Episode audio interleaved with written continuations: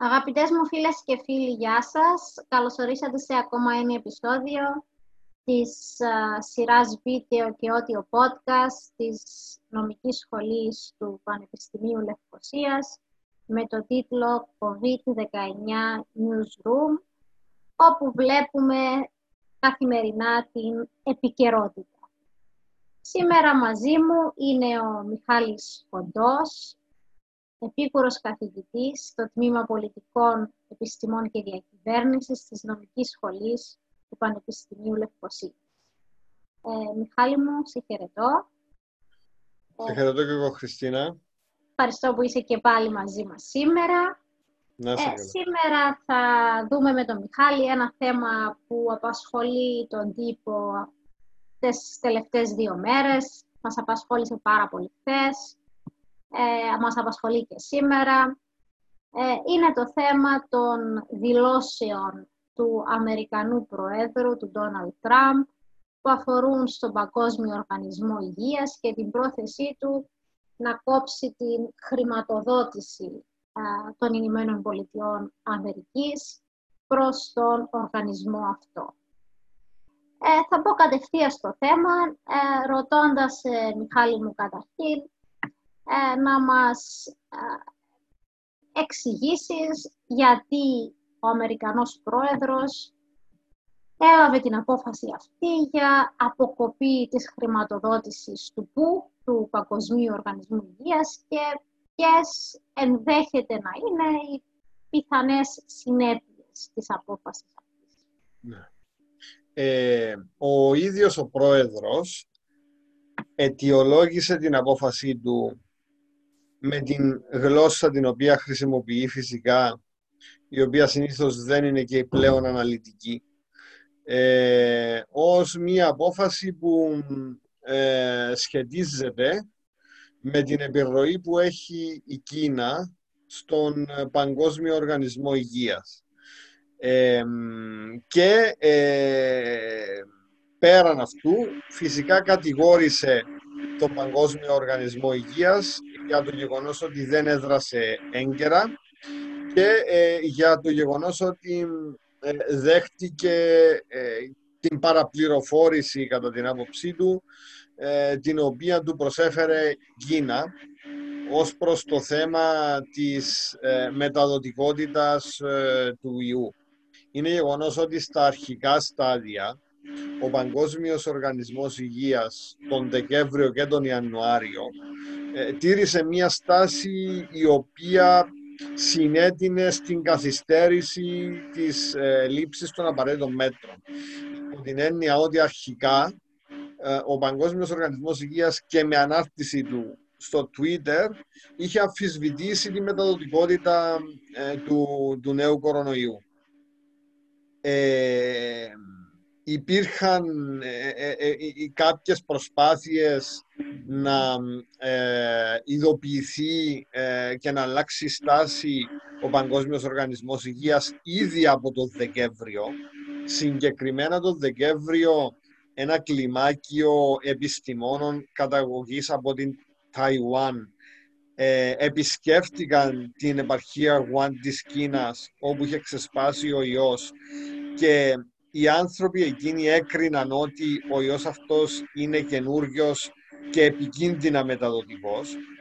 Επειδή όμως η Ταϊουάν δεν είναι ε, δεν αναγνωρίζεται από τον Παγκόσμιο Οργανισμό Υγείας, ούτε φυσικά από τον Οργανισμό Ηνωμένων Εθνών, του οποίου ο Παγκόσμιος Οργανισμός Υγείας αποτελεί μια ειδικευμένη οργάνωση, ε, δεν, ε, δεν ήταν εύκολη η διπλωματική διαχείριση αυτής της ε, πρωτοβουλίας των ε, επιστημόνων από την Ταϊουάν.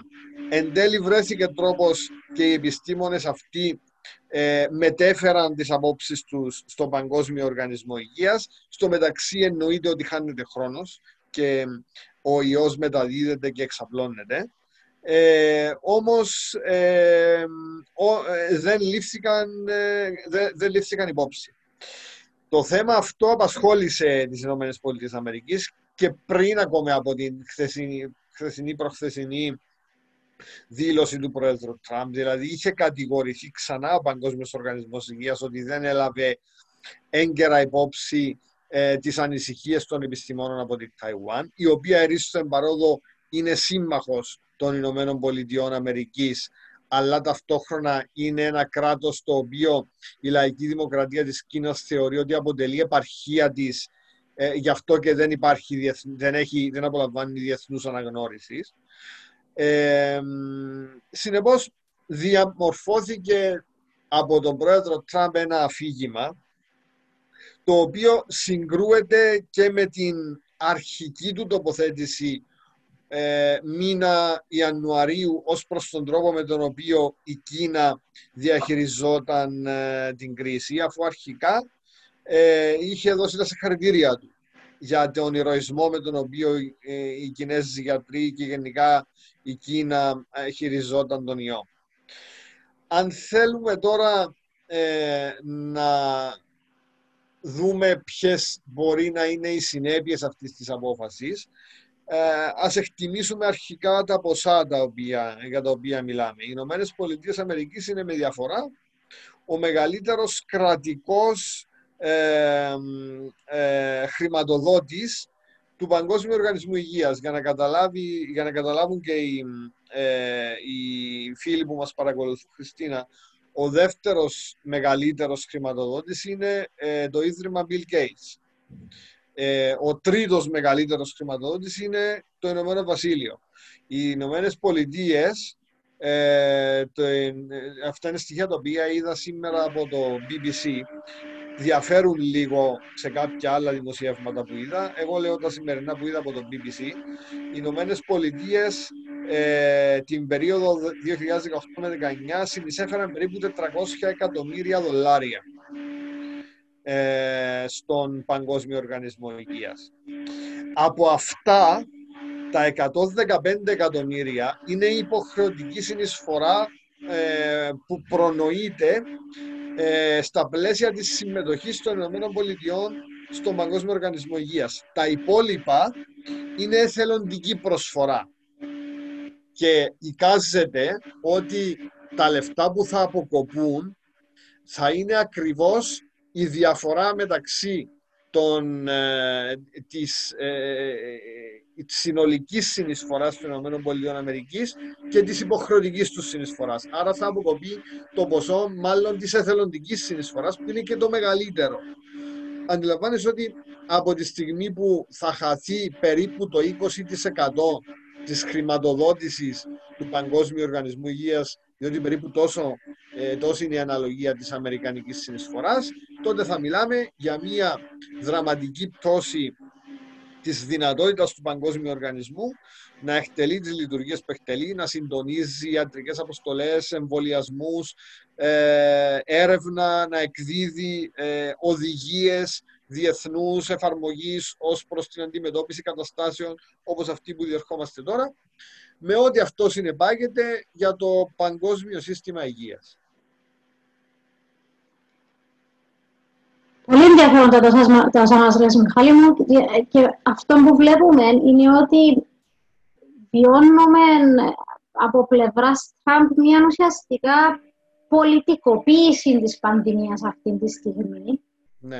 Ε, και κατηγορώντας ουσιαστικά των οργανισμών ε, παγκόσμιας υγείας ε, ότι είναι, είναι ζωκεντρικός ουσιαστικά και κατηγορώντας τον ε, για λανθασμένες εκτιμήσεις, αυτό που αντιλαμβάνομαι είναι ότι ο Τραμπ αυτό που αναμένει από τον οργανισμό είναι να λογοδοτήσει για για τα όσα ε, τέλος πάντων του χρεώνει ουσιαστικά. Ναι. Και ίσως και για την καθυστέρηση εκ μέρους του οργανισμού να κηρύξει αυτήν την, αυτόν τον ιόν σε παγκόσμια πανδημία. Σε πανδημία ουσιαστικά. Ναι, ε, ε κοίταξε, αυτό είναι ένα πρόβλημα το οποίο αντιμετώπισε και η δική του κυβέρνηση, ναι. δηλαδή στην καθυστέρηση της λήψης των αναγκαίων μέτρων ναι. και ο ίδιος ε, κατέφυγε σε διάφορες παλινδρομήσεις. Ε, είχε και ο ίδιος στα αρχικά στάδια της ανάπτυξης της επιδημίας, στην, ε, της πανδημίας μάλλον, ε, και ο ίδιος είχε αμφισβητήσει τη σοβαρότητα της κατάστασης. Ναι. Ε, υπάρχουν πίσω από τις γραμμές, πίσω από τις λέξεις διάφορα τα οποία θα μπορούσε κανείς να εικάσει ως προς τα βαθύτερα κίνητρα της ενέργειας αυτής. το ένα στο οποίο ήδη αναφερθήκαμε έχει να κάνει με την ε, επιρροή της Κίνας στον οργανισμό και ρίστο εμπαρόδο ο τωρινός ε, γενικός διευθυντής του οργανισμού είχε τύχει της υποστήριξης της Κίνας το 2017 οπότε και εξελέγει ενώ οι Ηνωμένες Πολιτείες Αμερικής είχαν υποστηρίξει τον Βρετανό υποψήφιο ε, και, ε, και φαίνεται ότι η Κίνα έχει μια γενικότερη ε, πολιτική άσκησης επιρροής σε διεθνείς οργανισμούς και μάλιστα έχει δημιουργηθεί και ένα ειδικό γραφείο στο State Department, στο Αμερικανικό Υπουργείο Εξωτερικών, για να εξετάσει αυτό το θέμα και να παρακολουθεί τις ενέργειες της Κίνας σε ό,τι αφορά την αύξηση της επιρροής της διεθνείς οργανισμούς. Αλλά υπάρχει και μια δεύτερη διάσταση που έχει να κάνει με τη γενικότερη αντιπάθεια του Πρόεδρου Τραμπ για τους διεθνείς οργανισμούς η οποία προκύπτει κατά τη γνώμη μου από δύο, από δύο πηγές. Μία πηγή είναι η γενικότερη πολιτική, το γενικότερο δόγμα Τραμπ, το οποίο ε, ενσαρκώνεται με το μότο «Πρώτα η Αμερική», το οποίο ήταν και η βασική του, ναι. το βασικό του προεκλογικό σύνθημα. America First. America First. Υπό αυτή την έννοια, ο πρόεδρος Τραμπ γενικότερα ε, ε, ε, δεν είναι ιδιαίτερα φιλικός ως προς τις διεθνείς δεσμεύσεις που οι προκάτοχοι του και όχι μόνο οι άμεση προκάτοχοι του, οι προκάτοχοι του από το Δεύτερο Παγκόσμιο Πόλεμο και εντεύθεν είχαν αναλάβει. δεν είναι τυχαίο το γεγονός ότι επί προεδρίας Τραμπ οι Ηνωμένες Πολιτείες αποχώρησαν από την UNESCO την οργάνωση του ΟΗΕ που ασχολείται με θέματα παιδείας και πολιτισμού. Ε, περικόπηκαν ε, τα χρήματα που κατέβαλαν οι Ηνωμένες Πολιτείες Αμερικής για τις ειρηνευτικές επιχειρήσεις του ΟΗΕ. Αποχώρησαν οι Ηνωμένες Πολιτείες Αμερικής από το Trans-Pacific Partnership, μια προσπάθεια δημιουργίας μιας ζώνης ελεύθερων εμπορικών συναλλαγών στον Ειρηνικό ωκεανό που θα ευνοούσε την ανάπτυξη των σχέσεων των ΗΠΑ με χώρες ε, του Ανατολικής Ασίας ενώ ε, αποχώρησαν οι Ηνωμένες Πολιτείες Αμερικής και από τη συμφωνία, την διεθνή συμφωνία που απαιτεύτηκε για το πυρηνικό πρόγραμμα του Ιράν. Συνεπώς βλέπουμε μία τάση να εξελίσσεται και όχι απλά να επιβεβαιώνεται, αλλά να εδραιώνεται πλέον στην Αμερικανική εξωτερική πολιτική. Και ο δεύτερο, η δεύτερη πηγή, κατά τη γνώμη μου, έχει να κάνει με την, ας μου επιτραπεί ο όρος, οικονομίστικη αντίληψη του Πρόεδρου Τραμπ στα θέματα της εξωτερικής πολιτικής. Ο Πρόεδρος Τραμπ ως επιχειρηματίας μετρά τη χρηματική αξία των πολιτικών που ακολουθεί και θεωρεί ότι οι Ηνωμένες Πολιτείες Αμερικής πληρώνουν δυσανάλογα ε, μεγάλα ποσά σε σχέση με άλλες χώρες για τη στήριξη των διεθνών οργανισμών. Αυτά είχε πει και για τον ΝΑΤΟ για παράδειγμα. Γι' αυτό και ζήτησε επιτακτικά τα υπόλοιπα κράτη-μέλη του ΝΑΤΟ να εκπληρώσουν την υποχρέωσή τους για καταβολή του 2,5% του προπολογισμού τους για αμυντικές δαπάνες. Ε, πλήστα των οποίων δεν, ε, δεν την εκπληρώναν. Ε, υπάρχει και αυτή η τάση στην, στην πολιτική του Ντόναλτ Τραμπ.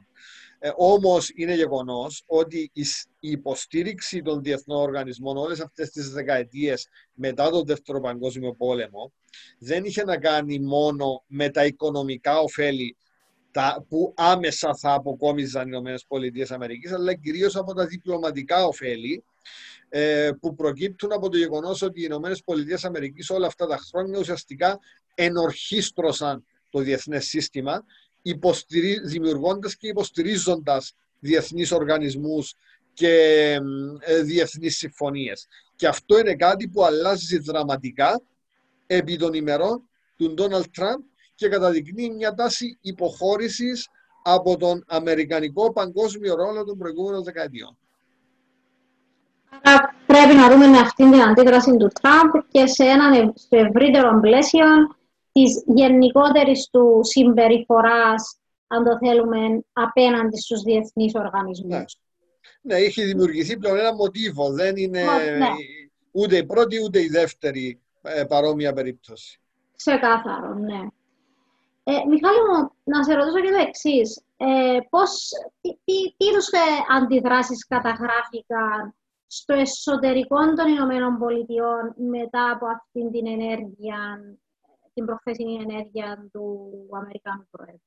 Ναι. Καταρχάς, ε, σε, σε διακομματικό επίπεδο, οι δημοκρατικοί αντέδρασαν αρνητικά. Είχαμε ορισμένες αρκετά αυστηρές δηλώσεις και από την ε, ηγέτιδα της δημοκρατικής ε, μειοψηφίας στην, ε, στο Κογκρέσο την Νάση Πελώση και από άλλους, ε, και από άλλους γερουσιαστές μέλη του Κογκρέσου.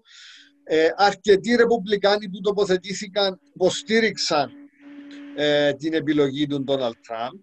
Τα μέσα μαζικής ενημέρωσης συμπεριφέρθηκαν με τρόπο κάπως προβλέψιμο υπό την έννοια ότι όσα ούτως ή άλλως ασκούσας κριτικής στον Donald Trump, όπως για παραδείγμα η New York Times ή το CNN, ε, αντέδρασαν κριτικά και σε αυτή την επιλογή.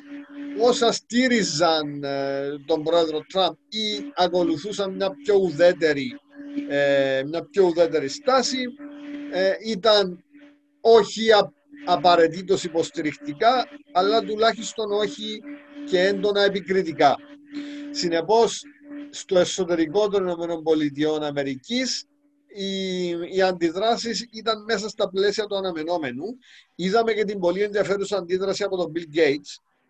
Αναφέραμε προηγουμένως ότι το ίδρυμά του είναι ένας, ο, ο δεύτερος μεγαλύτερος χρηματοδότης του Παγκόσμιου Οργανισμού Υγείας. Ο ίδιος ο Bill Gates τοποθετήθηκε μέσω Twitter ε, και υποστήριξε ότι η αποκοπή των, της χρηματοδότησης του Παγκόσμιου Οργανισμού Υγείας από τις ΗΠΑ σε αυτή τη χρονική συγκυρία είναι, όπως ανέφερε χαρακτηριστικά, τόσο κακή όσο ακούγεται, ε, υποστηρίζοντας ότι είναι απαραίτητη η συνδρομή του Παγκόσμιου Οργανισμού Υγείας για την αντιμετώπιση του κορονοϊού. Αντιδράσεις όμως αρνητικές είχαμε και διεθνώς. Ε, δεν έχω δει κάποια τοποθέτηση υποστηρικτική. Ε, ακόμη και από πλευράς Ηνωμένου Βασιλείου η, το κλίμα που επικρατεί αυτή τη στιγμή είναι, ε, ε, είναι, είναι ένα κλίμα μηχανίας απέναντι στην απόφαση του Πρόεδρου Τραμπ. Συνεπώς, είναι γεγονός ότι πρόκειται για μια απόφαση που δεν την καλοδέχτηκαν δεν την καλοδέχτηκε η διεθνής κοινότητα και στο εσωτερικό των ΗΠΑ γίνεται, ε, ε, υπάρχει μια ανάμειχτη, ε, υπάρχουν ανάμειχτες αντιδράσεις. Μάλιστα, διάβασα σήμερα το πρωί ότι η Φιλανδία δήλωσε ότι θα αυξήσει το δικό της, τη δική της εισφορά προς το ΒΟΥ κατά 5,5 εκατομμύρια. Παρόμοιες δηλώσεις έγιναν και από άλλες κυβερνήσεις.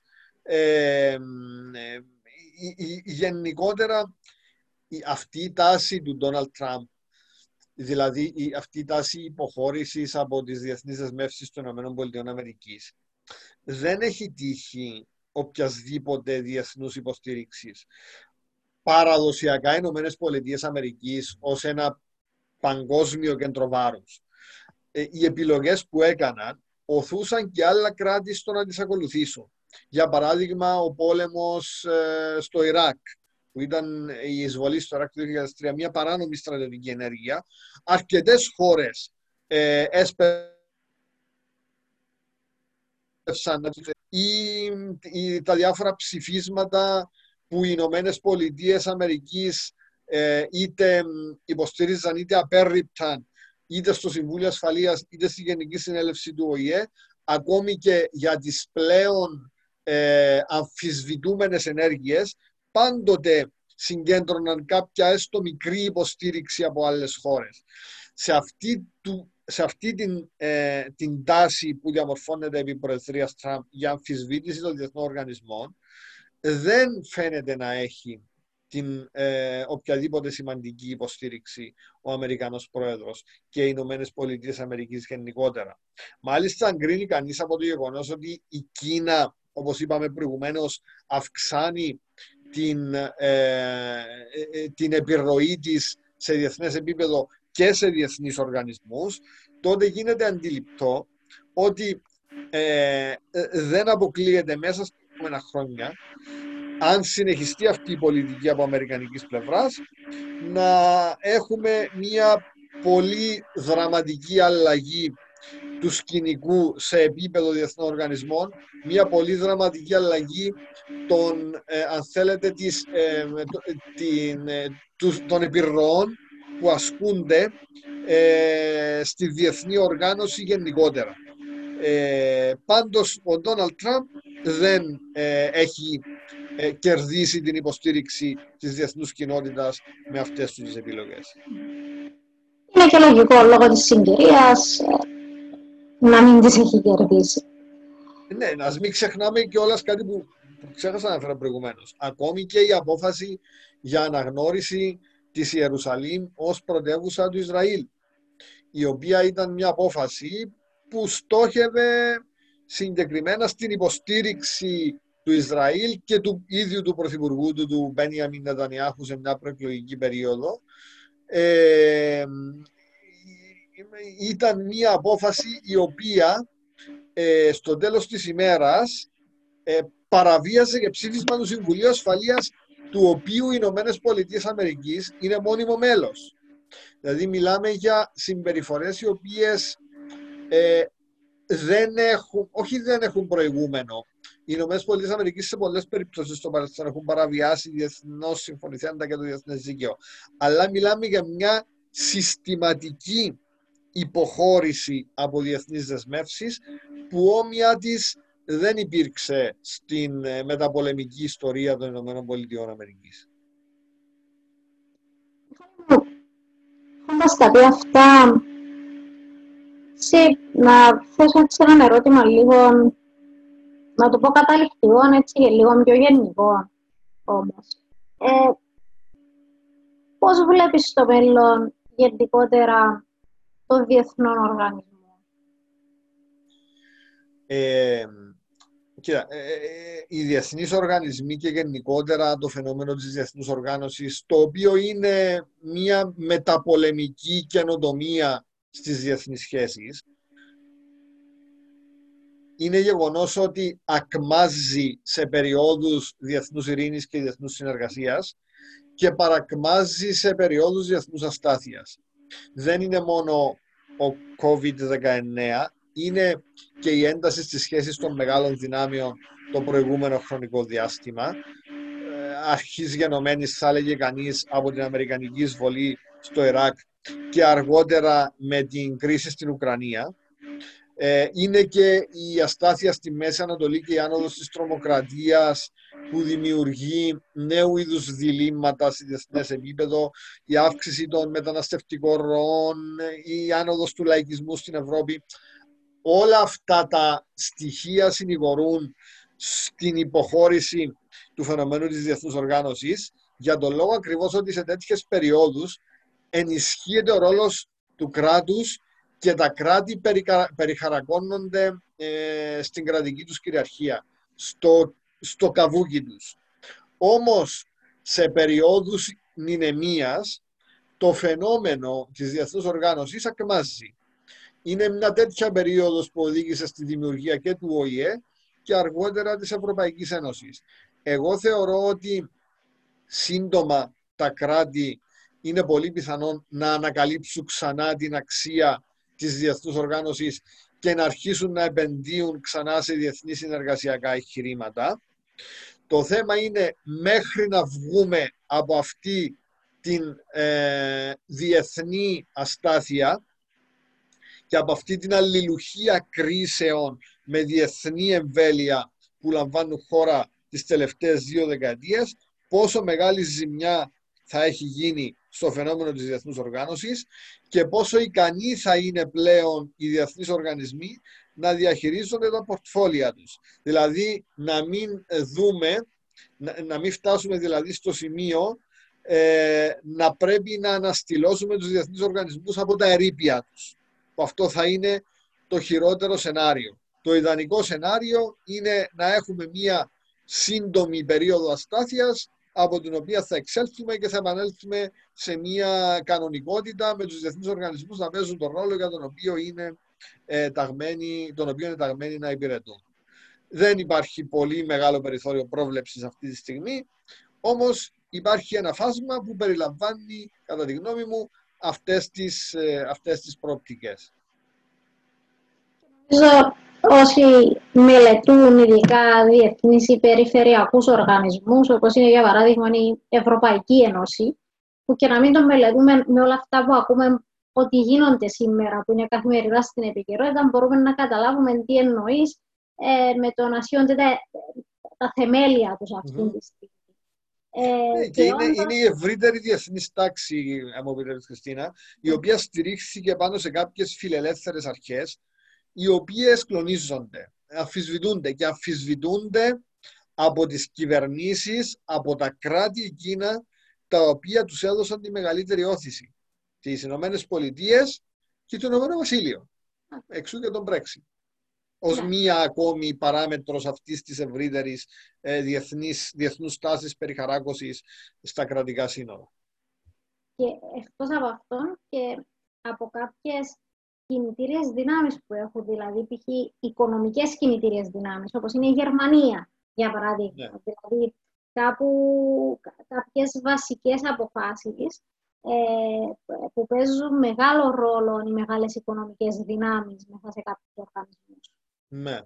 Είναι γι' αυτό, ε, είναι, είναι γι αυτό κατά τη γνώμη μου απόδοκο της ευρύτερης εσωστρέφειας των κρατών. Δηλαδή η ναι. Γερμανία προτιμά να, ε, να θέσει ως προτεραιότητα τη διαχείριση του εσωτερικού πολιτικού σκηνικού, είτε αναφερόμαστε στην περίοδο των μνημονίων της Ελλάδος, είτε αναφερόμαστε στην ε, μετά του 2015 περίοδο, ε, οπότε και αποδείχθηκε η αποτυχία της πολιτικής ανοιχτών συνόρων για τους πρόσφυγες από τη Συρία, με αποτέλεσμα η, η Γερμανία να στραφεί στο άλλο άκρο ε, ως προς τις επιλογές της σε σχέση, σε σχέση ε, με τη διαχείριση της μετανάστευσης ε, και τώρα παραμένει στην ίδια λογική και με τη διαχείριση της κρίσης του κορονοϊού με την άρνηση της να υποστηρίξει ε, με, το λεγόμενο κορονομόλογο που πρότειναν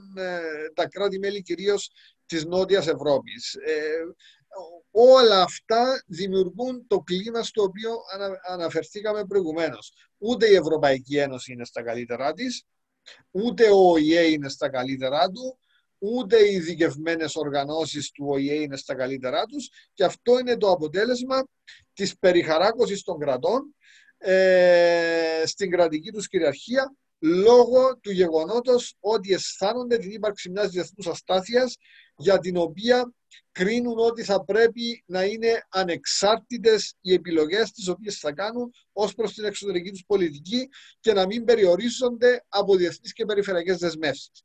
Είναι μια περίοδος υποχώρησης της διεθνούς οργάνωσης πέραν βάσης αμφιβολίας γενικότερα ως φαινόμενο. Ξεκάθαρα. Και όπως θα παραφράσω και λίγο αυτόν που είπες πριν και θα το κρατήσω ως καταληκτικό, ότι σε περίοδους κρίσης δεν ευδοκιμούν ε, οι διεθνείς οργανισμοί. Σε περίοδους, ε, είναι σε περίοδους ευημερίας ε, που ευδοκιμούν ε, οι οργανισμοί αυτοί και που τα κράτη είναι και αυτά πιο διατεθειμένα να συνεργαστούν μεταξύ τους. Πρώτα σε περίοδους σταθερότητας. Ναι, πρώτα βλέπουμε τα του οίκου μας και μετά, έτσι. διότι έτσι είναι φτιαγμένα, τέλος πάντων, τα κράτη να δουν πρώτα τα δικά τους συμφέροντα. Ε, προφανώς, Μιχάλη μου, το κεφάλαιο που δεν ανοίξαμε Ε, εσκεμμένα βέβαια δεν το ανοίξαμε. Είναι το μεγάλο κεφάλαιο, το, το αγγίξαμε αλλά δεν το ανοίξαμε, το γεωπολιτικών συμφερόντων. Ε, θα υποσχεθούμε βέβαια στους ε, όσους μας παρακολουθούν ότι είναι κάτι το οποίο θα το αγγίξουμε ε, λίγαν συντόμως, το έχουμε στο μυαλό μας, ίσως για κάτι μεγαλύτερο από έναν 20 λεπτό ε, σε, κάτι, σε ένα μεγαλύτερο podcast, ε, διότι αυτό είναι ένα πολύ ευρύτερο θέμα και γι' αυτό ε, το κάνουμε για κάτι μεγαλύτερο. Παραμένω στη διάθεσή σας. Ναι. Να σε ευχαριστήσω, Μιχάλη μου, για τη σημερινή μας συζήτηση. Εγώ ευχαριστώ, Χριστίνα, για την, για την ε, πολύ ε, ε, ενδιαφέρουσα αυτή πρωτοβουλία, η οποία πραγματικά αποτελεί μια καινοτομία στο κεφάλαιο της ενημέρωσης. παρακολουθούμε με πολύ μεγάλο ενδιαφέρον τα podcast της νομικής σχολής και ελπίζω να συνεχίσει και να θεσμοθετηθεί ε, και στο απότερο μέλλον ε, αυτή, αυτή η πρωτοβουλία. Ευχαριστούμε πάρα πολύ. Ευχαριστούμε ε, και όλους εσάς, φίλες και φίλοι. Ε, μην ξεχάσετε να συντονιστείτε με το κανάλι μας στο YouTube και με το Facebook page της Νομικής Σχολής του Πανεπιστημίου Θα τα πούμε ξανά. Γεια σας.